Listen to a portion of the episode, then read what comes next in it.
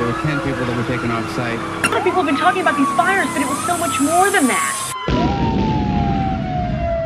Podcast 99. Podcast 99, we are back. We are continuing the timeline of the day two coverage of Woodstock 99. And today we're doing something a little different. We're being joined by our buddy Bill Conway here of the Hard Times. How you doing, Bill? I'm doing well. How are you guys? Doing good. You ready to uh, dive into some of this this Woodstock 99 shit? You know it. Uh, all right, very good. So uh, first, uh, we you know we've been trying to keep you guys updated on the ever changing Woodstock 50. Um, it's gotten really fucking messy now. Uh, you know, last I think we we left off. Let's see, the investors had pulled out. Then Michael Lang said that he wasn't aware of that. Uh, this is is of course after they were late. You know, giving the deposit payments to some of the artists. Uh, some of the artists pulled out, and then the venue canceled on them because they weren't able to sell tickets in enough time. And now Lang hired some top lawyers, one of whom defended Trump uh, recently, and uh, you know the President Trump, uh, if you're not familiar with the name. And uh, that guy. yeah, yeah, yeah, that guy. Yeah, yeah. And uh, so that that's like already like kind of a bad look. And that's in a, he he hired a legal team to make the people still need to play because he's insisting that no matter what, it's still going. So then these Las Vegas bookies started taking fucking cash bets on whether or not it's gonna happen, which is crazy. Uh, I wouldn't put my money on either. Uh, too many stipulations. But uh, and and now they're asking for everyone's support, and they had all these tweets coming out from people. One guy said he went to all three Woodstocks, and nothing's going to keep him from going to the fourth. And one person was like, "Well, How, I'm 18." how old would that dude be at this point? Like, like Probably old, but I mean, a lot of people brought their kids to the original Woodstock, so he could have been like a Right. five year Oh, old, you yeah, know? that's cheating. Right. So I mean, he Yeah. could be 55, And that doesn't count. 75. Yeah, yeah. Well, I mean, and the older folks need to be careful going to Woodstock because, as we learned, the one person that has died so far uh, at Woodstock '99, as far as the the amount of time that we're into the festival, was one guy who went to the original one. He died because he had open heart surgery like 11 days before, and the heat killed him. yeah, dude, true rock and roll soldier. So basically we're exactly where we left off with Woodstock 50 before. Is it going to happen? We don't know. Things are getting crazier and crazier. Uh, Lang is being very persistent that yes, it will happen, but oof, it it is there Right. are safety concerns there. Well, but so he said, but now he's got this whole money drama where he says that the Dentsu Aegis, which is like a Japanese investment company, I guess, they pulled the money out without, they pulled out like $17 million without his knowledge. and and then I read a statement from them because he because he made it sound really shady, but then they came back with a statement saying that that's fully within their rights as investors that that was the money they had invested and when they no longer had confidence in the project they were just taking their money back um, and i don't know how the number 17 million went to 30 million because now there was just a slew of articles in the last 24 hours saying that he lang was going to need 30 million by friday friday may I would have 10. trouble getting order twenty to dollars it. together by Friday. that's a it- ton of de- bread It's Yeah, a that's of Wednesday money. right now, and if you were like, "Yo, I need a hundred bucks on Friday or else," I'd be like, "Well, fuck, I'm fucked." You know, but like thirty million dollars by Friday. What kind Isn't of like the plot of big the movie wig Friday? schoolyard bully shit is that? Yeah, isn't that the Yeah. of Friday? so if Woodstock 50 did happen, everything goes smoothly, would you guys be going? I unfortunately, yes, probably. Uh, I feel like it's now expected of us, but also like I fucking hate festivals anyways. Mhm. Like it'll like it's not gonna suck any worse. The the saving grace is that I can say like, oh no, I went to Woodstock and I saw how shitty it was. But Yeah. Yeah, Well, I'll so, tell you, I I, mean, I, you was know. really excited that it was going to be canceled because I was thinking, oh, I won't have to go. But now, if it comes together, it could be such, it, it'll be teetering so much that then it kind of feels as if we would have to be there. yes, yeah, it's a, it's a disaster waiting to happen. So, But we're still not done. We still haven't gotten to the disaster that did happen yet, but we are at the end of day two. We're going to be talking about the headliners of the two main stages, and we're going to be going back to the rave in the rave hangar. So, we're on the west stage now. Uh, we just uh, you know we we just left Rage and Mickey Hart. that that's who that's who we we had covered last time. So Mickey Hart just played uh, drummer of the Grateful Dead played a huge world music set, and now it is the Big Beat Kings, the Chemical Brothers. Uh, yes, and this is a this is a welcome change for me. Uh, just just kind of just it really is at this point in the into the festival something that is absolutely different in terms of the music. And just watching the set was just something that we hadn't really experienced before and you know I, i'm just i'm glad for it yeah, I mean, there's not much to a completely see. different style going on. Yeah, there's not a whole lot to see, but it was nice to not like have to pay attention as hard as I have. You know what I mean? Like, because there's just two dudes behind like a fucking mad scientist laboratory of shit. Uh, so real quick though. They were formed, the Chemical Brothers were formed in Manchester, uh, UK in 1989 by Tom Rowlands and Ed Simons after they attended a rave together at which a DJ mixed hip hop beats into their techno set. This inspired them, along with Fatboy Slim, The Prodigy, and The Crystal Method, to create a genre of dance music that became known as Big Beat, which is a super, super 90s sound. Um, basically, what happened uh, in the early 90s and then you know coming into the late 90s is you heard dance music go from like boots boots boots to like and that's you know using break beats as opposed to just the traditional four on the floor kind of acid house stuff that was huge in the UK and in rave culture elsewhere in the world. So it, it was they were pretty innovative and they're still huge now. They're considered pioneers of electronic music. Um, and you know, Big Beat also was a predecessor of trip hop, uh, like bands like Portishead and Massive Attack, where again it was you know mostly electronic driven music, but with hip hop elements, which hadn't been done before. Of course, trip hop is a lot trippier than Big Beat. Um, and but a lot of these bands do have a very uh psychedelic element to them um you know just including because I raves know, are sam- drug yeah, like things. raves They're Right, drug right. things. Yeah, drug things are supposed to be trippy and psychedelic and huge and lots of stuff going on. Uh, Are you? Have Right. either of you ever been to like a proper rave, like a musical background? I don't know much about where either of you guys came from, uh, so I don't know. Uh, big, big, uh, Big fans rave- of these things. No, um, I've I've always been too scared to go to like a massive, uh, as they're known, you know. But Are those are the ones that are out in the woods or something like that? yeah, where they have like ecstasy test testing stands where you can like get your drugs tested first to make sure you won't fucking die. like it's just like so fucking crazy. Like where else? Like imagine if you had to do that with food. Like when you went to a restaurant, you had to go to the like the guy. And make sure that it wasn't poison, and sometimes it would be. Like, that would make me like, never dip, eat like, again. Dip your corn dog into a little testing kit before you eat it. No, I've never done anything like that where I did not end up back at my house. You know, I've I've done like shit in the city and gone to raves, but I I feel like also that subculture is so dense and that I'm not you know truly privy to it that I don't know. You know, I went to a big warehouse and there was tons of throbbing strobe lights and music going on for hours, but but is I'm that a sure rave? So, I'm yeah, I'm sure someone probably could have analyzed that and said, mm, "That's that's not a real rave or something." So I have no yeah, idea, I mean. I, I used to play like my I was in a metal band that for some reason got looped in with a bunch of DJs uh in like 2000 like 6 to 2009 and we would play like quote unquote raves in the valley that would always be in at someone's house and again it's like yeah no so no massive giant things I've been to like a dance tent at Coachella or whatever but most of the time where I felt like I was at a rave it was like a super sketchy warehouse or someone's backyard and the only reason why it would end was because the police were there and and that was it. So no, I've never Yeah. experienced like the positive, like everyone had their hands up in the in the air moment. Um, but whatever.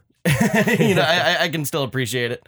Um, and so Chemical Brothers, when they started, uh, they started as a DJ duo called the Two Three Seven Turbo Nutters. Good change of the name there. Yeah. Excellent choice. But they're the both like, oh, we're the two three seven turbo nutters. Like, is some, you know what I mean? And then they also uh they cite uh Yo the Bum Rush show by Public Enemy as a major influence. We've seen that with like we talked about when we talked about Limp Bizkit, like where nu metal came from. It's it's hip hop influence coming into different genres of music, and that you know not only did it come into rock and, and metal in the '90s, it also got into dance music and you know all, all kinds of other music. You know, hip hop was the newest untouched thing that you could start breaking up and sampling. Rock had been cut to pieces as far as sampling goes. You know, rap started sampling stuff, so then techno started sampling rap. Like it's it's pretty it's a pretty weird evolution, but basically what I'm saying is music like Chemical Brothers, Prodigy, Crystal Method, it's the nu metal of techno. I'm gonna I'm yeah, gonna well, definitely the definitely Prodigy and Crystal Method lean towards that. I watching Chris uh, Chemical Brothers though does have that '69 spirit in it, where definitely the music is generally has this very kind of uplifting tone to a lot of it, and doesn't the vocals don't get super new metally. Or, well, they don't even or have any, and they don't, they don't have any like distorted guitars or anything right. r- really. You, you you know what I mean? Oh yeah. So Bill, so so so you know, uh, we have a thing that we keep track of here where we call it it's 69 vibes, where Mhm. it's it's glimmers of the original Woodstock, uh, which are few and far between. So something like the Chemical Brothers, while it is yeah this huge blown out electronic act that is you know essentially super 90s and of the time, it is 69 vibes Right. Because no one's getting hurt and uh, no one's trying to break shit and everyone's like there with the music. All right, so let's get into the set. Uh, Much Music, the MTV of Canada, basically, they interviewed the Chemical Brothers about Woodstock 99, and they seem slightly indifferent towards the idea of it as a whole, like most of the artists. You know what I mean? The, very few artists went into it being like, wow, Woodstock. You know what I mean? It, it, it wasn't that kind of a, a thing for a lot of people, but they, they did kind of appreciate it. Uh, so let's listen to them, uh, what they have to say before they played. I didn't like a lot of peace and love flying around. They're like big old bruising blokes hitting each other watching Korn. Maybe that's getting rid of all the aggression. turns. Like, yeah, happy after that. Maybe that, that's like the 90s version of showing affection Yeah, yeah, exactly. I think it's, you know, if you get mud thrown at you, it's like, ah, the guys are all right. Mud. Everyone loves Mud. the mud. The, the, yeah. Well, there, there's, and I mean, there was definitely that whole. There seemed to be a lot of night a '90s trend of being just very detached in interviews, kind of that that sort of slacker. Like I just really couldn't care less, like what I'm doing. And, no one I gave mean, a shit. Everyone was so much cooler Right. back then. Right. But also, I'm sure everyone was kind of. I'm sure people in the back of their mind were thinking, "Man, this, this is kind of like this big court, this Pepsi Budweiser event, and they're all just getting these fat paychecks."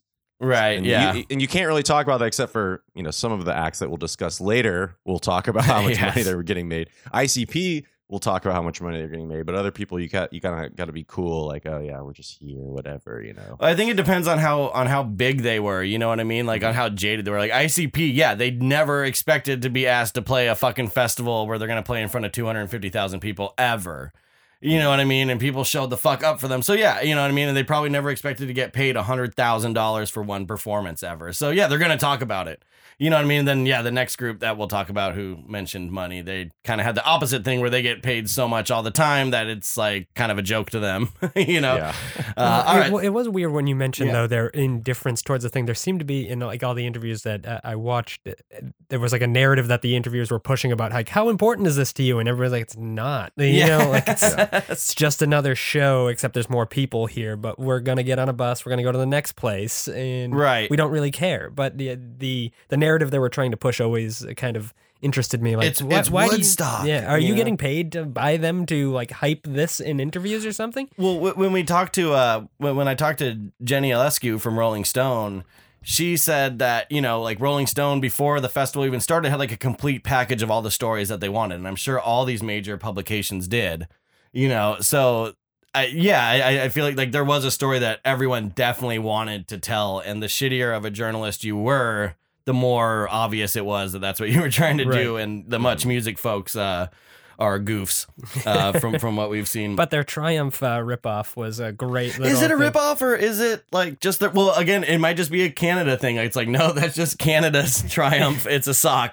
like, I don't know. It seemed too similar. I don't want to seem be- like South Parky though, ripping on Canada. Like you know what I mean? It's like it's just a fucking another country. Like you know what I mean? But it's it's, funny just that some late '90s bullshit. it's just the neighbor that you pick on. They all call us fat and stupid. So Wh- wh- Whatever. All right. So their set begins with a loud buzzing that kind of hums up and it's got some synth wave stuff coming in and it's in total darkness. And the thing that we've noticed, I mean, with Korn, it was a little different. I feel like they had a lot more state. I mean, maybe this is because people ripped shit the fuck apart on the second day. Um, but it seems like there was a lot more lighting on the crowd during the first day at night than there is the second day. The second Oh, day seems 100%. really dark and and crazy, and you can't see any fucking thing uh, on stage or in the crowd. Um, Yeah. and and yeah, they I have think like that might be the choice, though. I think that because was it, it was Rage Against the Machine before.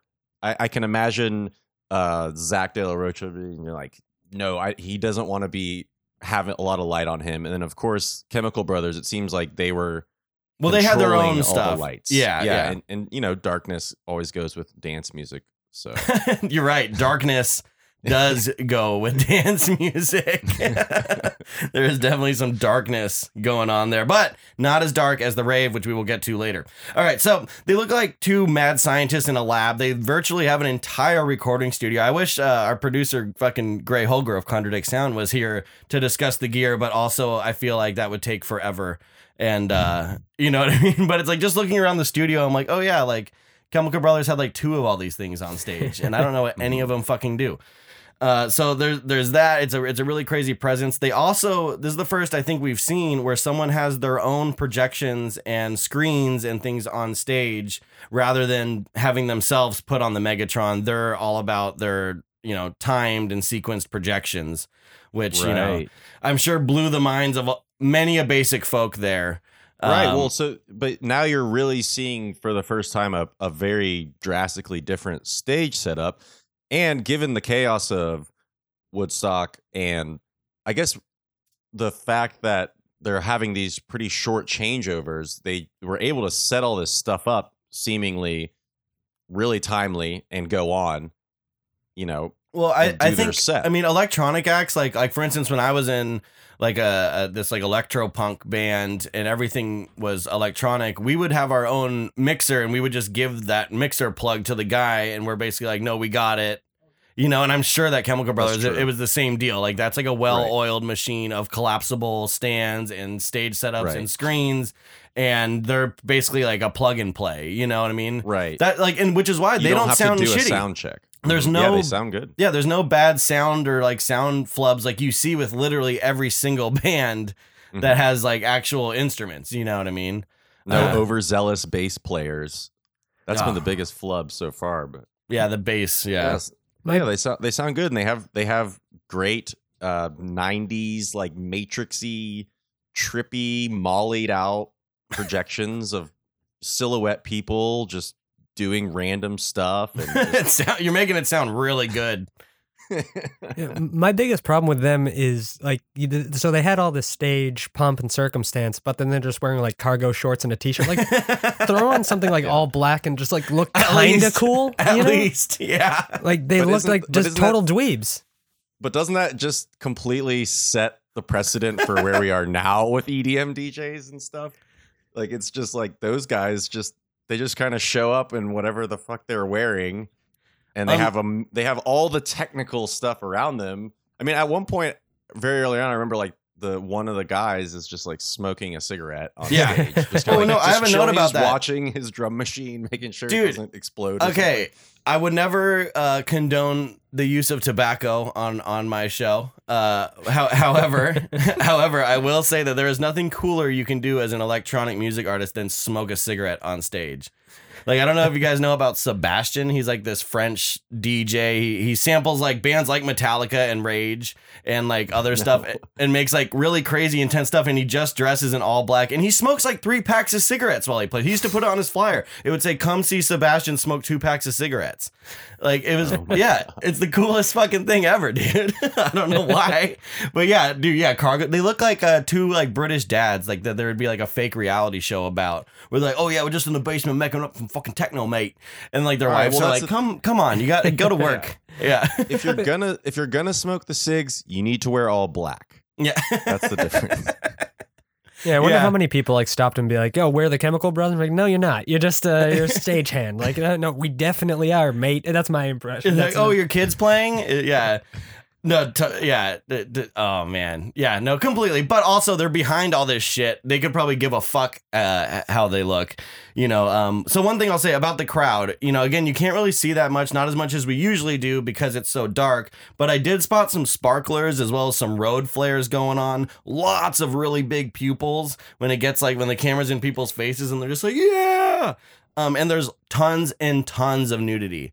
But this is very positive nudity. And just like Mickey Hart, who played on the same stage right before, no gropes. Very pleased to see that. It seemed like it was a, I mean, I'm sure, again, I you mean, know, no gropes on. The uh, no gropes on camera. Yes. So yeah, which again, and you know, and we know that once the sun goes down, those crowds get really, really dangerous, uh, especially for the ladies. Um, Yeah, there was one shot a cameraman had where he held on just like one girl dancing for like an uncomfortably long amount of time. like it was like a solid 30 to 45 seconds where like her and her boyfriend just like kept dancing and they're like, "Dude, dude, just switch to somebody else." Like they've had their That's, Doug, that's, that's Doug. the definition of a, of a What are you buzz doing? kill. yeah. and they're staring directly into camera too. It's like I, I can't look at one singular thing for that long in general. Like if I'm at a movie, I look away for at least a second. Right. Yeah.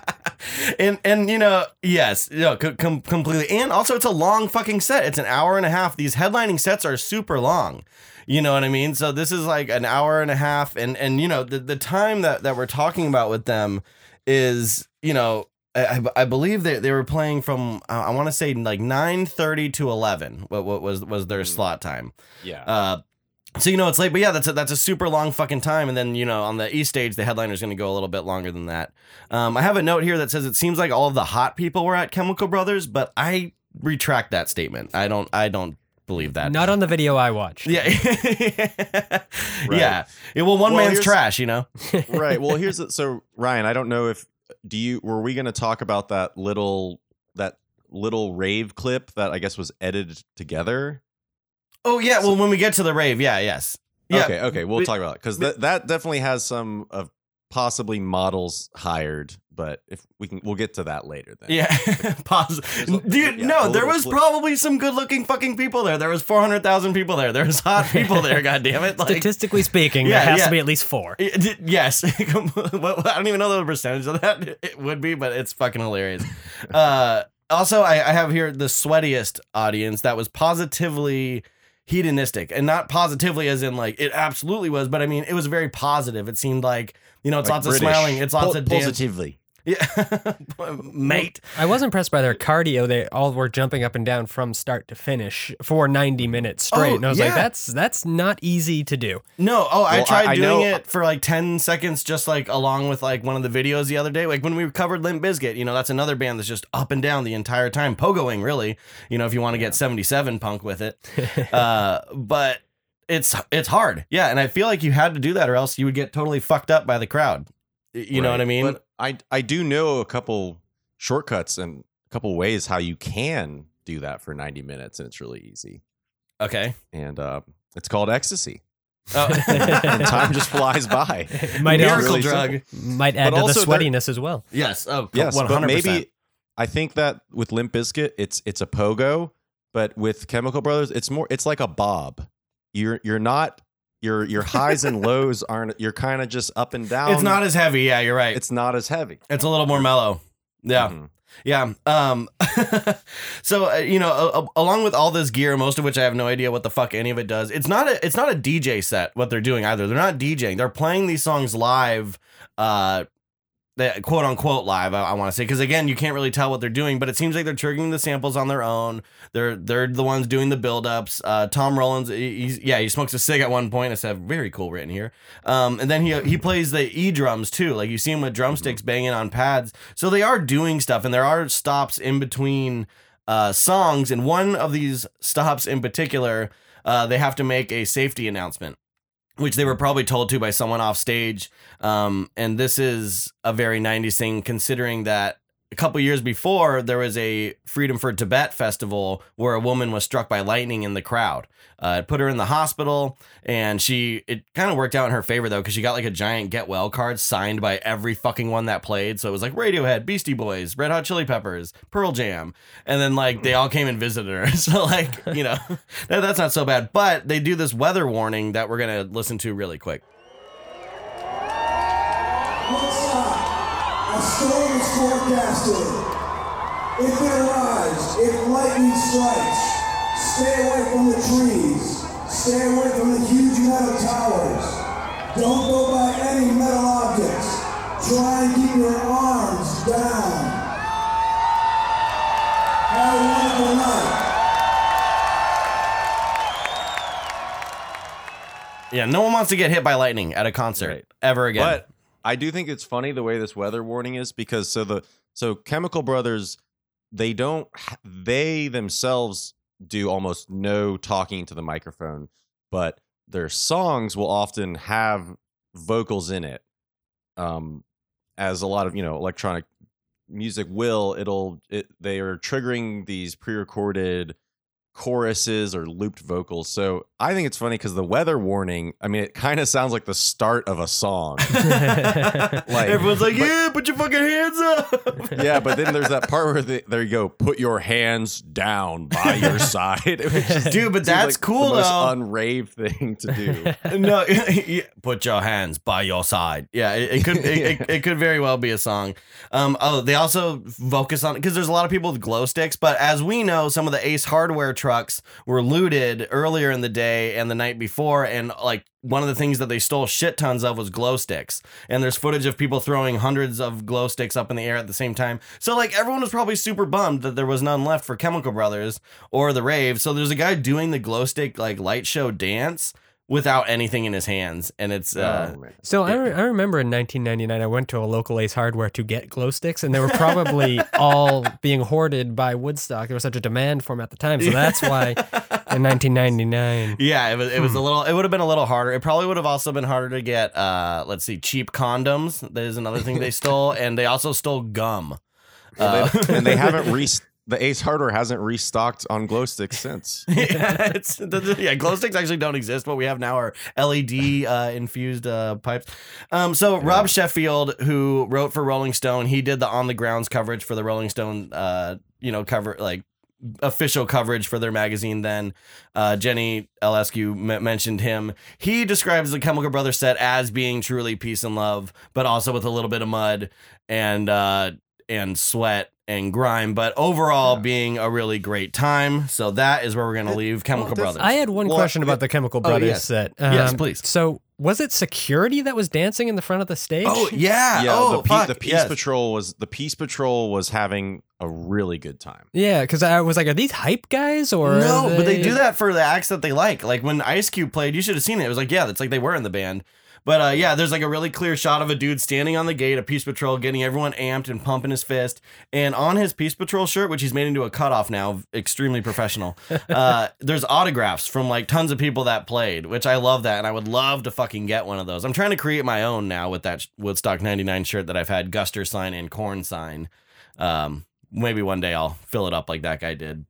But yeah, no, the Peace Patrol are like the shittiest security guards of all time. It's it's it's insane. It, it's, it seems like they didn't have much to do for Chemical Brothers other than sit there and just dance to it. You know, where the other, like Metallica, they were very busy. Oh Uh, yeah. Right. Oh yeah. Yeah. Well, that stage just didn't stop.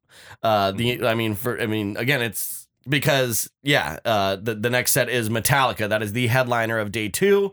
On the east stage, the money stage, as we as we've been calling it, uh, at about eleven fifteen to twelve forty five is their set time. Again, that these are these are loose, but that's about where it's where it's at. And yeah, that stage has just not had a break since Alanis Morissette. Uh, it, it was Limp and then Rage, and now it's Metallica, the premier metal band of the world, the Beatles of fucking metal, basically. the Beatles. Yeah, well, they used to call when you do that back to back on the. They call it the rock block. It's the nonstop. I would listen. You know, they say we got a we got a rock block coming up, and you're like, all right, we got Metallica, I'm- I'm ACDC, and Zeppelin. on yeah, the better rock get my knee pads and my helmet boom, and get out there on Yeah. the bike. yeah.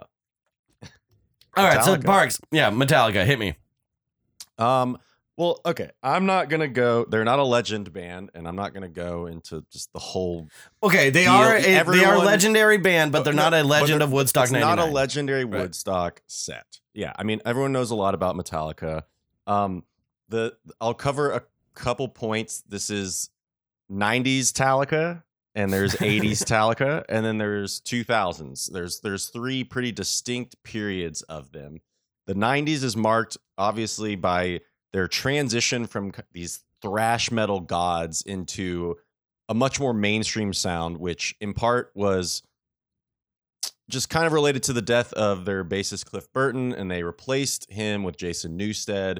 And at the same time, they kind of slowed down their music for the album, the Black Album, which has probably their biggest song, I would say, Enter Sandman. Yeah, Um, it's, that's just a no brainer. Yeah. Right, and so kind of slowing it, and they and they the '90s was honestly a very experimental period for them. They started getting even more bluesy and met like ex, just getting messing with slower stuff, and so I think what that did is it kind of took them away from because metal is traditionally there's been a huge element of it is just how fast the musicians are playing, and slowing it down and adding these bluesy elements it what they did is like it's like they really kind of started pioneering the genre the that quote unquote genre hard rock whatever the fuck that means. But like like if you listen to especially the middle period load and reload that that those albums definitely sound like hard rock. But also in that time they they kind of got haircuts. They did this thing where they all wore eyeliner for a minute. Um they didn't they at the later period they made this album that I actually kind of really like called Garage Inc where they cover it's a two disc album of all these covers and so you you hear some of these covers that they're playing I think the cover the album would be pretty cool if you were a you know a 13 year old who was getting into Metallica and then it would seem like a pretty sweet gateway into a bunch of When older did- awesome music When did Lulu happen? Lulu with Lou Reed that's the 2000s Have you ever Um, heard that? I, no, I would refuse to listen to that. Oh my god, it I've is listened to fucking crazy. bit It's like, have you ever been Lulu? Okay, and this has nothing to do with '99, but I need to say it. So yeah, Lulu, Metallica, and Lou Reed. It was a, it was like a score basically written for a musical that Lou Reed was working on, is what I believe. And it sounds like, have you ever been to a like a punk show when they let like the crazy homeless person in from outside that hangs out and asks people for money, and like they somehow get on the mic, and like some band from out of town that doesn't know how annoying like this like person actually is is like, oh, this is funny. Let's have him sing with us, and it's just like I'm out here and there's butterfly wings in my brain. like that's what Lulu sounds like. It sounds like a band let a crazy guy come up on stage and just talk. It, it's Yeah, Yeah. it's it's rough. It's unfortunately it was Lou Reed's last album before he passed. Um, uh, there is footage of them performing it, and that is a little more engagingly terrible because that might be a Patreon. We might have to do a, a special Patreon reaction video to to Right. Lulu. because uh, you, in stay that you for have that. you have Metallica doing their thing. They're all looking all tough and just playing because the music is still pretty technically challenging, and then you have Lou Reed and it just doing his thing, like you said, your like homeless analogy, and then you have this audience. I feel like it's in Europe somewhere, and the audience is absolutely loving every minute of it. Yeah, pretentious it's- dumbasses. yeah, it's pretentious. Would I do feel like yeah, that's the only way you could enjoy it whatsoever. So Um, I'm reading that David Bowie claimed Lulu was among Lou Reed's best work. I don't disagree. Uh, so okay, get, get, getting back to, to the matter at hand. So yeah, Right. and also another thing that was going on with Metallica right at this time was was the rise of Napster. Like in 2000 and 2001, they would take up kind of this this anti-downloading tirade, uh, and for good reason. You know what I mean? It came off really negatively, and it got them a lot of bad press. It seemed like Lars was, you know, like poor little rich guy crying about losing money, but really what they were doing was that they were standing up for future bands and bands that were going to grow up in a time where you couldn't sell albums and that they were envisioning this like post-apocalyptic music world where you know every like there's all these trolls just stealing right out of their pockets with their computers and that's Right. basically exactly what happened Yeah, he was proven Right. right. yeah you know and, But- and he was and he took up the good fight but he got a really Yes. bad rap for it and also that was like right when they all cut all their hair off and for some reason the metal guys like you think that hair wouldn't be something metal dudes would give a shit about but they were like truly upset The long hair was a big deal. Well, actually, I do I do want to say though that so the but the Napster thing really started in the 2000s. So this is kind of this is right before it because the Napster thing really marks that third phase of Metallica's how they were viewed by the public. So what's kind of I, I wish that the Napster did happen right before Woodstock so that we could kind of play it in. But the thing you can say is that this is kind of the this is right before Napster. So I feel Right. like at this point they are just at a true peak of mainstream hard rock popularity, in which something like Napster has not yet come to tarnish them. Yes, they had cut their hair, so some you know the metalheads. The metalheads had definitely denounced them a long time ago, but they were so so popular in just mainstream to a point where like obviously the Napster affected their even their new newer fans, but at this point they were just the yeah, like you said, like the metal. And I'm sure most most like young fans during the Napster thing saw Metallica on MTV talking about Napster. Like, who's Metallica? I better Napster one of their songs. you know what I mean? Like, yeah. Well, that was the irony is that I. That's how I discovered Napster. I'm Metallica. fucking was reporting I you, would- dude. I I'm gonna Napstered- report you. Oh, here we go. Right. And it was actually their song "I Disappear," which little trivia was on. It, it- Lars discovered that "I Disappear" had been leaked via Napster when the song wasn't ready for release. That song was on the Mission Impossible 2 soundtrack, which has I think Limp Bizkit. five or six different Woodstock 99 alums. It's got Buckcherry on it. Oh, that's a sick soundtrack. yeah, soundtrack impossible. Uh, Possible to listen to. Oh, got him. Zing, bada bing. so th- they yeah, also this is all played. before that. This Yeah, is all before yeah, yeah, the yeah. shitstorm. So they're just seen, but they're it, it is kind of almost like they're the they're the kings, kind of the bloated kings of like we've they've been sitting metal, on the throne Well, un, have- unchallenged for too long. Exactly, and I have written here. There's a note. Uh, act, they are actual metal gods. Like when you see that, and like the power, like and to every T, like the power stances, the guitars that they use. Uh, they played Woodstock '94, which honestly, and we're not gonna spend a lot of time on it. It's a much better show. They have pyro. Hetfield, the singer James Hetfield, has a huge mullet, which is fucking killer. He's He basically has wearing an this. amazing mullet. Yeah, Lars, the drummer, huge long hair, fucking crazy. The bassist, though, has short hair, and I didn't know why. I was like, why was he the only one? Turns out he had a mushroom chart. He got caught with possession of mushrooms, and uh, he had to go to court, so he cut his hair for that, and that's why he was the first of the group to have to have the haircut was because he had to look uh, nice for Well, court. there, there you go, Ryan. That that's why that's why the metalheads hate the short hair. You see, you go from a drug arrest to court, and then everyone in the band has short hair, and you're not metal anymore. You've you've It's a given slippery in. slope. It's Yeah. a very slippery slope. In Woodstock 94, is James Hetfield angrier when he sings? Because he seemed way too happy throughout this Oh, he entire is set. Pissed in '94. Yeah, he is. 99. He's he's a he's a delight because he's smiling. he's he's more he's more crooning than he is screaming the entire Yeah, time. Well, that that you bring up a very good point there. Um, this period, the late '90s, was referred to by fans. They, they were called alcoholica because Hetfield. this was this was in the height of Hetfield's Cool, You- you- dude. Another great band name. Yeah.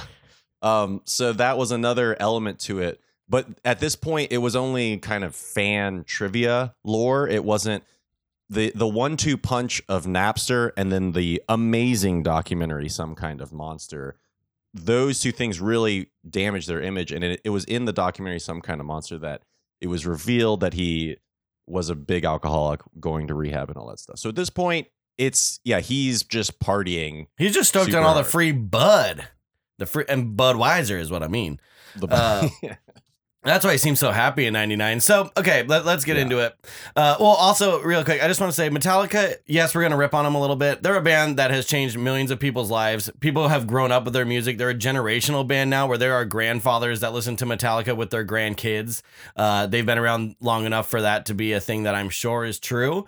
Um, so, you know, let's let's get into it. They have a very Yeah. minimal stage setup. Uh, their their outfits are, you know, I'm gonna say Hetfield's up for best dressed. He just has like this classic look. He's got the cool boots. He's got the shirt. He's got the the sweatband gauntlets. Uh, they, they they look solid, but no bells and whistles at all. Like in '94, they had pyro and, and and shit like that. Here, it is so stripped down, and it's just four dudes. Uh, my girlfriend described it as this is just four guys on stage screaming at you. Do you think that was a reaction to what had happened earlier in the day? Um, that maybe the stage production said like we have to cut this Yes. massive pyro stuff. I, I would say that that's probably there's something to that because like when Rage Against the Machine played, they had them their levels turned down a little bit because everyone was so fucking amped that they almost wanted to cancel the rest of the show after Limp Bizkit, at least on that stage because it was just it, it was too heated. It was too crazy. So Rage, you know, and they didn't Rage Against the Machine. They didn't say anything in between any of their songs, and Metallica really doesn't either until kind of towards the end of their set. And there's interviews about that. Um, we'll actually like we'll, we'll go ahead and, and and play this clip right now. This is um from Much Music. They interviewed James Hetfield about playing and if he was worried after seeing how crazy the crowd was getting after Limp Bizkit. During Limp Bizkit, they started uh, tearing up the scaffolding, and they're getting ready for you guys. Well, okay. So they're tearing down the stage, so we have to play on the ground. Is that it? Well, no, I think this is all a preparation for Metallica, kind of a warm-up thing. Uh, how do you feel about that? Do you think you're going to be able to control the crowd? Absolutely. You know, we for uh, two years we had, well, it wasn't two years, but maybe a year. We had a. Uh, uh, the stage collapsed and towers fell and all that crazy stuff. So we're used to that, you know, destruction, and we, we welcome that sometimes. I mean, they knew. You know what I mean? So, so, but they Metallica has been around a lot longer than a lot of these bands, and they're a fucking. They've been a heavy band for a lot longer than a lot of these bands, so they kind of know not to fuck around when things are that. You know, if you say let's fuck everything up, kill the security guards, people are actually gonna do it. You know what I mean? Yeah. Humans are So sheep. maybe his maybe his happy demeanor was a, a much deeper ploy into All trying right, guys, to put on your smiles. everybody we're gonna work through this together. Yeah, exactly. And uh, you know, the, I'll say this: like all the guitar choices between their guitarist uh, Kirk Hammett and and then James Hetfield, they have the guitar taste of a 13 year old boy. Uh, Right. Kirk's got, first of all, Hetfield plays a flying V with green flames on it at one point. He's got a wood grain, like crazy metal shaped guitar. He's got this one that has like the pattern of rivets, like the you know like the little thing you yeah, like, like put it's on metal. top of your truck. Yeah, but it's Yeah. not. It's it's it's metal uh, for sure. And then Kirk's got he's got fucking uh, a guitar that's like Boris Karloff as the mummy, like like the movie poster for the mummy. I was trying to figure it's out a- what that was. Yeah. It's a, And- yeah, and- it's a movie poster. Yeah. And, and we thought I was like, oh, but look, there's a signature on it. It's like actually autographed by Boris Karloff. And Parks is like, no, he was seven when Boris Karloff died. There's no way he was like standing in line at a convention with his guitar. Like, dude, will you sign this? Uh, Yeah. So he So just I bought actually- like this fucking Well- yeah. I don't know. Well, that's the thing. I so I I was just I was digging because this is one of those bands that's so freaking humongous that there is a ton of so you can just Google, you can just freaking search like Kirk Hammett mummy Boris Karloff guitar, and then you will just find all these articles about him and how he collects movie posters. And oh, there, that was the the other That is one. so fucking lame. Yeah. Right. I know it's so lame, but then there was the other one that seems tame in comparison is that The Ouija board. had- oh, there was well, there's the Ouija board. Okay, there's the Ouija board guitar. I saw that and I was like, that is. and he played that in '94 too. Like he he fucking Yeah. uses these things. Which Yeah. he Right. also collects But then- Ouija boards. I was like, enough.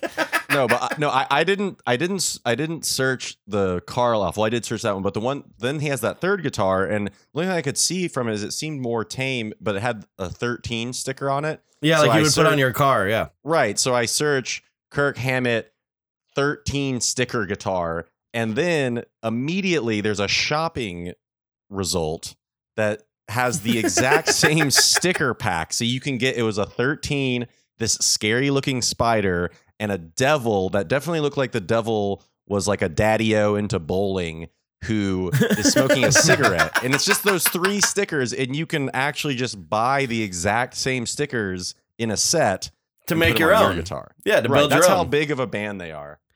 You can buy, yeah. Here's the shitty sticker pack. Yeah, yeah. That that that's amazing. And then okay, and then the drum set is, you know, Lars Ulrich is one of the most legendary drummers of all time. Mostly because he's always in the spotlight. You know, he does a lot of interviews for Metallica, speaks for the band. That's very rare. So he's like one of those rare cases where like the drummer is really popular. And he has this massive fucking drum set, and he's such a little dude, and he's wearing such little shorts that that it, it- he like I don't know if you guys uh get into really nasty porn, but there's like this Uh, like yeah. yeah, but but there's like this subgenre where like they get the biggest women they can find, like six foot fucking six, like Amazonian, and then they get like horse jockeys to have sex with them. And so it, like it's just like a tiny little man like climbing up this giant woman. And that's what Lars Ulrich looks like behind this drum set cuz he stands up a lot and like he like throws his body into each hit and really goes like full force full body into this kid. I'm like you're like a tiny man crawling all over a large woman. What you look like. That's I mean that's a great way to describe his drumming. I, I think he, I think he might be up for best dress. There's just those Just those tiny little shorts. That's all it is. Yeah. it's simple. Yeah, that. Well, and one last note uh before like cuz we're again this set like the songs kind of just bleed into each other. There's not a whole lot to talk about here. Uh, as, as Yeah. far as the way it looks, like even in the crowd, like you see lots of people getting crowd surfed to safety. When we interviewed our survivor Tony B, he told us that he had been crowd surfed to safety during Rage and heard Metallica off to the side, and that it was the loudest show he'd ever been to. But then we had that in, uh, that email from the survivor Chris, who told us that during Metallica he managed to crowd surf the entire set and went from one end of the stage all the way to the other, almost like a crane camera view. So there's lots of that going on because that was the only way to get out was to get crowd surf to the medics uh, up at the front, and that's why the Peace Patrol is so overwhelmed. And they have the lights off on the crowd, so not a whole lot there. Um, but I do have this note that says Metallica is the kind of music that would be first of all that it is okay for grown men to cry to like some of their ballads like nothing else matters and that one about being on the road and you smoke the day's last the, cigarette that's the Bob that's the Bob Seger cover from Garage Inc. There, Yeah. There's quite a few covers. I Well, they I open with like a that. cover of an Anti-Nowhere League song. Yeah, which I was like, Uh, 'cause I- so what? That that's on the um, album too. They do "Die Die My Darling" by Misfits, which is also on the album. So little nerdy thing. I think it's. I think that's kind of cool. No, it's definitely good. Yeah, it's music that grown men can cry to. Some of some of their deeper cuts, and then also I, I have that that it's the kind of music that would be played at the funeral for like a 16 year old boy that died in a dirt bike accident. Like where the mom was just like, man, he just go up to his room and put on his Metallica CDs. Actually, this is his Metallica shirt. He wore it all the time, and we're going to the concert. And I got a big sign that said Jason loves Metallica just for him. Like that's the kind of band Metallica is to me. It's like it's like this heavy fucking metal band that touches people's lives, like where people cry when they see them. Well, and that's the one thing like Jason Newsted would call that out. It wouldn't be James that calls it out. It'd be like, we heard tonight there's a mother who just lost her son Jason in a dirt bike accident. Dang. This one goes Okay, out to you.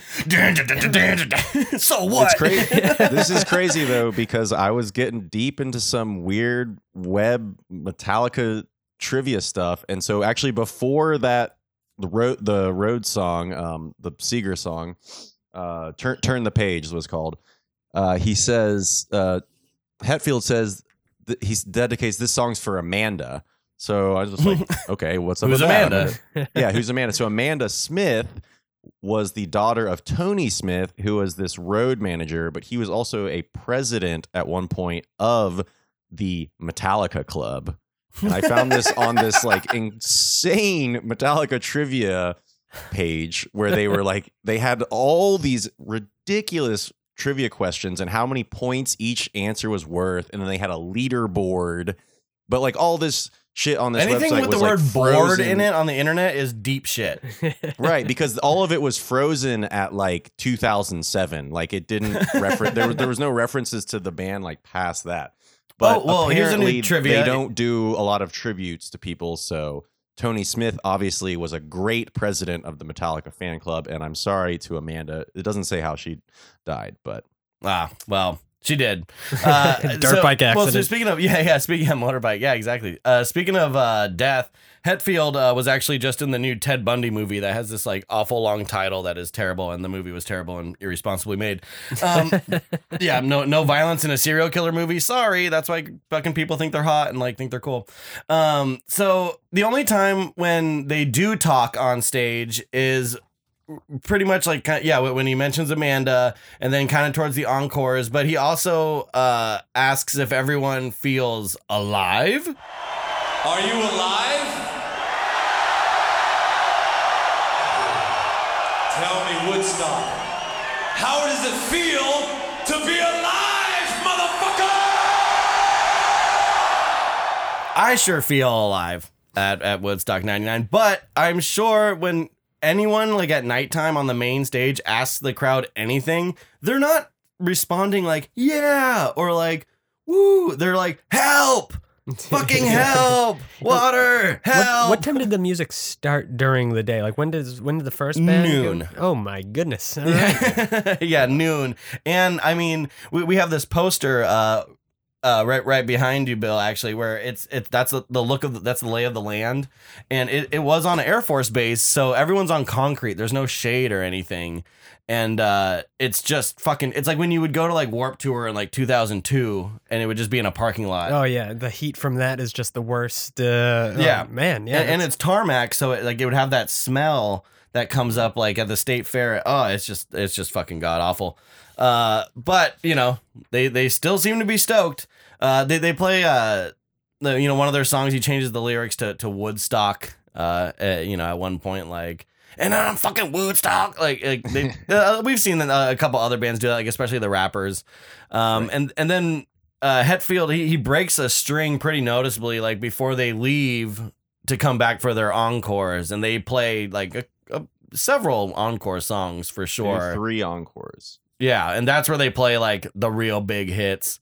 Um, but there are some very epic Metallica moments during the set, you know, regardless, like when they play Nothing Else Matters and there's just like a spotlight like beaming down on them. And, you know, like some of the guitar interludes on some of the songs are really, really fucking epic. And, and the wind is like a major key in how good it looks sometimes. Right. Um, well, it starts. There is a shot, and it's raining on Hetfield, and you can see the rain visibly, and he's rocking out and all that stuff, and it it looks really epic for a second.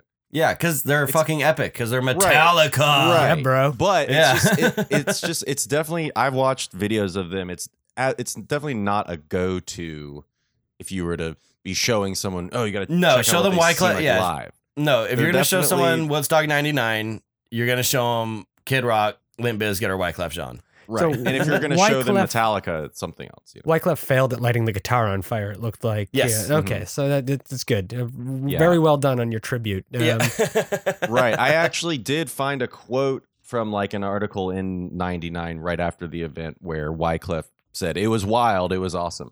So still convinced that Wyclef loved his set, which makes me love Oh, his oh, set. dude.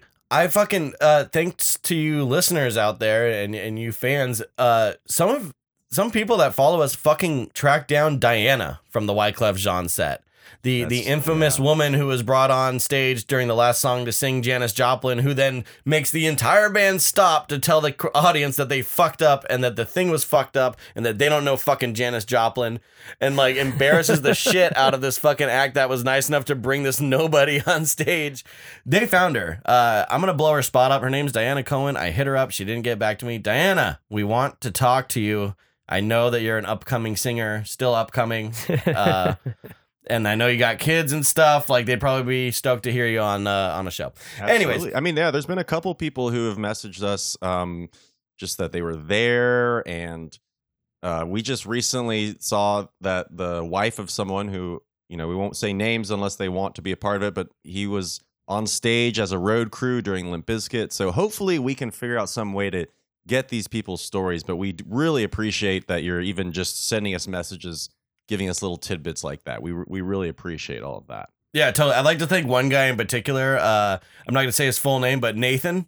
I love that you like all of our shit. I love when you comment on shit. Uh, I'm glad you're having a good time, buddy. you've been you've been with us for a while. All right. Um, so Okay.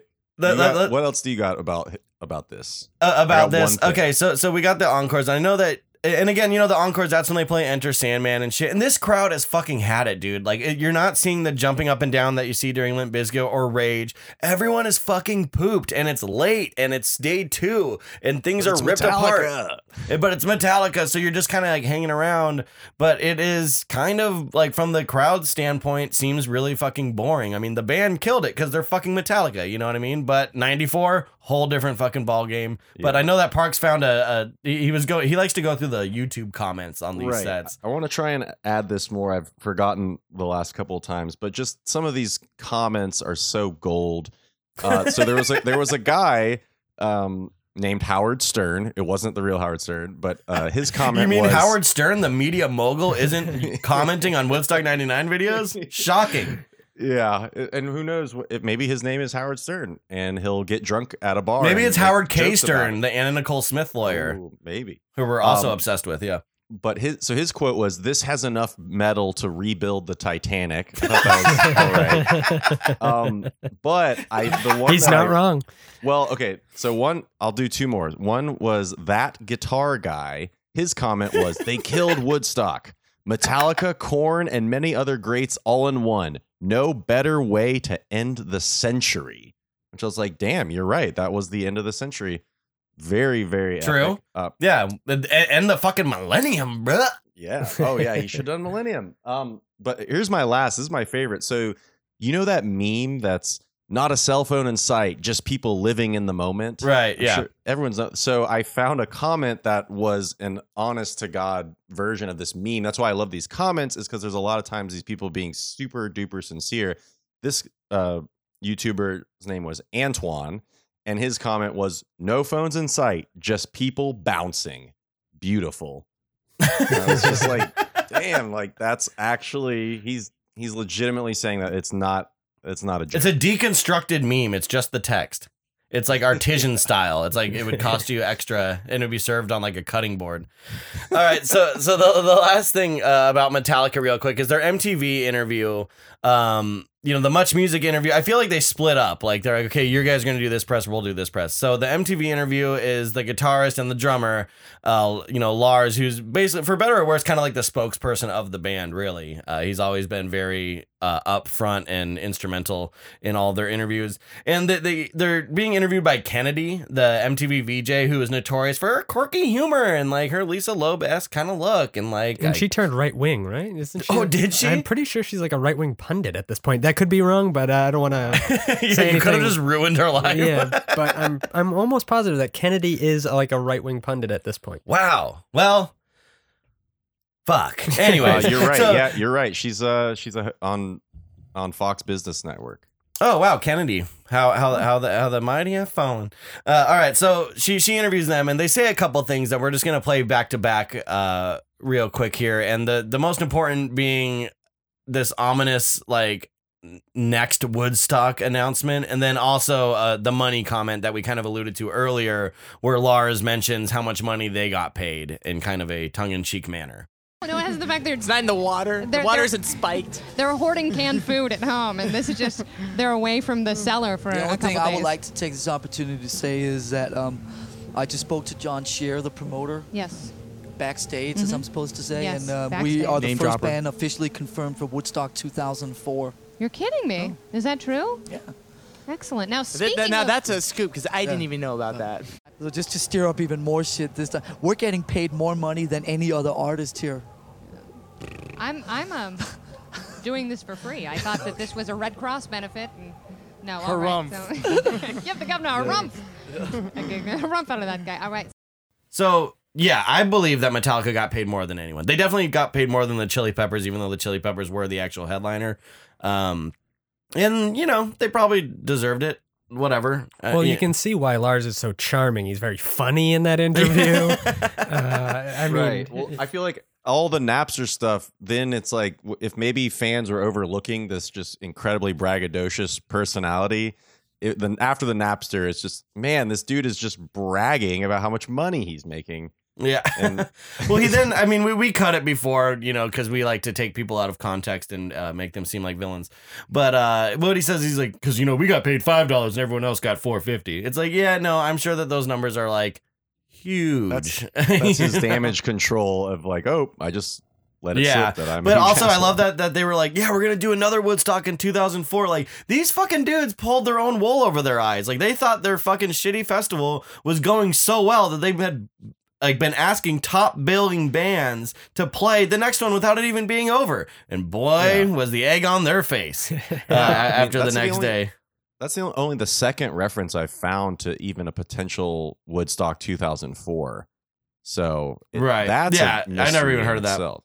All right, so we're leaving the East stage now. Both the major stages are shut down, but as we know, in one of the hangars, which during the day is the emerging artist stage, at nighttime becomes the rave, the most mysterious and probably darkest corner of Woodstock 99. It goes from midnight until 5 a.m. every fucking day of the festival, except the last day, but we'll get into that once we get there. Uh, tonight's headliner, and it is hard to find stuff. I mean, whether it be footage or whether it be uh, I mean, just like a lineup of who played, because you know one guy wasn't playing that entire set, but they did play uh, three to four hour sets each. Uh, and the headliner was Fatboy Slim, another huge, huge big beat artist, came from you know kind of the same world as Chemical Brothers. Um, when we interviewed Jenny Eliscu, she mentioned that she had to bring her. Uh, her boss, as well as some of the other writers, to the rave because they opted out of watching Limp Bizkit Rage and Metallica in order to save up their energy to go party at the rave all night, which is hilarious.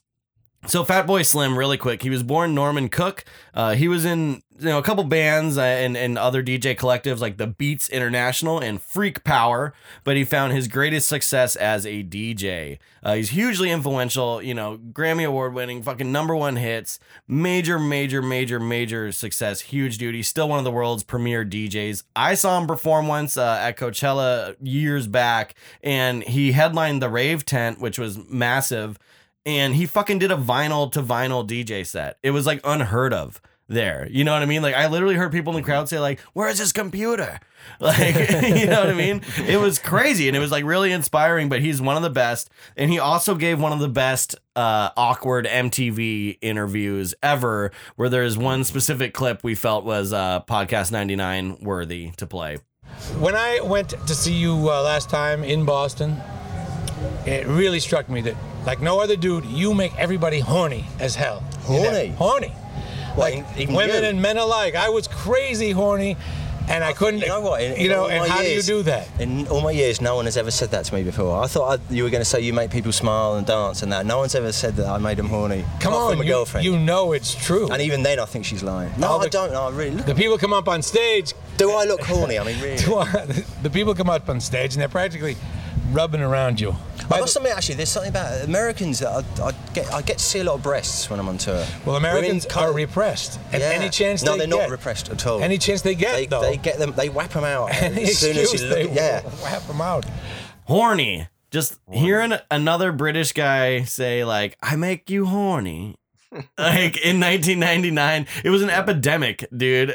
like, Yeah. but also just the word horny is so fucking 90s. Like nowadays, I feel like people are really like, like, I don't know, horny. Like, do we get horny anymore? No, it's thirsty. You say thirsty. Yeah, you say horny. thirsty. Yeah, we, we PC'd it up. Um, yeah. but a little bit of trivia. So that guy interviewing him, Bradley J, they're discussing about how he's saying, "Oh, thanks for putting me on your on your album." And that album that had Rockafeller Skank and Praise You, his two big Fatboy Slim's two biggest hits. There's that little clip, which is also a very '90s thing to just have the radio skit where you record the DJ and you're like, someone calls up and they're like, "Hey, I want to hear some Fatboy Slim," and so that's Bradley J, the guy interviewing him. Uh, okay. He's actually on his album, so maybe he felt a little more comfortable. Yeah, he seems pretty chill with like him. Yeah, He- he- it's not like the Los Lobos thing where the guy's just fucking bombing the entire time. Right, Um. right. So you know, again, not much is known about the raves in in general. There is some footage on the official Woodstock '99 VHS DVD release, um, which they kind of present as being the Chemical Brothers crowd, but it's not. It is the rave, and it's the most nudity, the most attractive people that you see in any of the footage. Uh, and it's fucking complete debauchery. There's people huffing nos balloons. There's people having orgies. There's people fucking having sex on the ground. Uh, yeah, we- that we- shot's real uncomfortable. It's crazy, it's and you can see the weird. sun coming up. Is the best part. Yeah. and, and then uh, you know, in like spin, they mentioned that there was you know groups of people having sex in the and there was sex going on in the DJ booth, and there was a naked woman pouring orange juice on herself, and then this is the biggest thing that happened at the rave, the entire festival. A guy trying to bring a half pipe into the extreme sports park like somehow got lost and drove his truck into the hangar, thinking like, "Oh, well, I must be bringing it into this hangar amongst all these thousands of people dancing to techno music. I better drive this fucking truck in here." And people, no one got hurt, but people climbed the truck, and then it couldn't back out, so it had to be like kind of towed out, and it was just a huge fucking mess. Uh, because they had to get a fucking half pipe in there for Sunday. Yeah, they, like they had to get They the half pipe. Yeah, They had to make So- it more extreme. Yeah, what's, Yeah. what's Woodstock without a half pipe? Exactly. You know what I mean? Well, everything in the '90s was extreme. Yeah, you know, I just I just what's watched an this event great in 1999 without a half pipe. Exactly, and like I just watched this great documentary called Porndemic, and uh, and it's about this big, you know, awful outbreak of HIV in the porn industry in the late '90s, and they're talking about how everything in the '90s became more extreme, like extreme sports. Mountain Dew was the extreme drink, and that like trickled down to all points of society, including pornography, and that's when you start seeing bad things happen.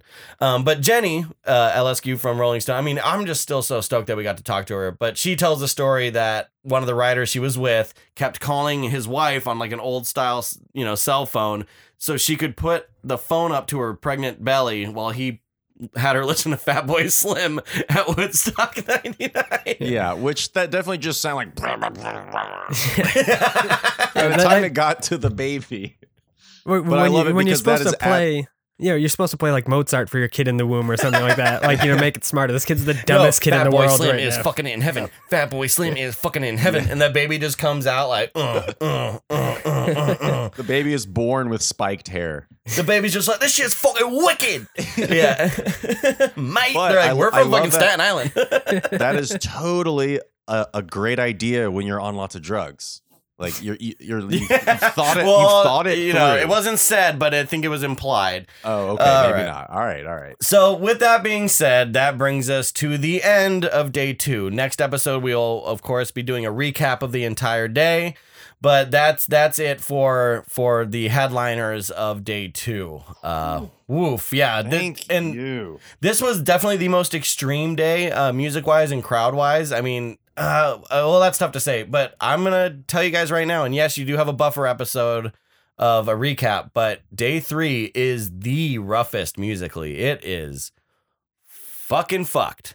Oh, you mean in terms of Who sets played? that we're going to have to? Oh my god, Brian Setzer finish? Orchestra, Rusted Root, fucking uh, Collective Soul. You just named three of my favorites, four of my favorites. yeah, stop. Are you reading my mind? No, I don't want to. Awesome. All right. So, uh, real quick, we want to thank again Bill Conway from Hard Times for being here. Bill, uh, I know Hard Times, you know, and if you guys at home don't know, Hard Times is a great, you know, satirical news site, really funny stuff. Uh, and you guys just started your own podcast as well, right? Yeah, it's called the Hard Times Podcast because we we networked that. We we had workshops to see what the name of the podcast should be. Finally landed on that after several weeks. Uh, but yeah, we just uh, talk with musicians that we enjoy. We've had Brian Baker on from Minor Threat. We've had uh, this week coming up. Uh, we'll have Walter from Gorilla Biscuits and Youth of Oh, cool. Today. Ha- had uh, comedian Fred Armisen on a couple weeks ago. So a lot of cool people on, and it comes out every Thursday. You can download it. If you're listening to this podcast, you know how to get podcasts. So just type in the Hard Times Podcast. Yes. All right. Awesome. Also, uh, so we much. are. We, we, we're, I'm not sure when this one's coming out, but we are working on our very first live event, which will include a huge retrospective exhibit on Woodstock '99, which will, you know, we'll have dozens of uh, authentic artifacts from from the festival on display, and then we'll also be there, uh, you know, showing some videos, talking. Um, and we'll have some other entertainment. That's going to be July 14th at Zebulon in Los Angeles. Uh, thank you guys at home. Make sure you like and subscribe and share this, review it. Uh, for exclusive content, check us out on Patreon, patreon.com slash culture dumps. I just posted a ton of never before seen photos. I'm going to be doing some video stuff on there very soon. And uh, if you went to, worked at, or played Woodstock 99, please contact us at podcast99official at gmail.com or on Instagram at podcast99. We'd like to thank Gray Holger at Contradict Sound for all of his technical assistance. I'm Ryan Lichten. I've been here with Parks Miller and our guest Bill Conway. Thanks, and we'll see you at Woodstock.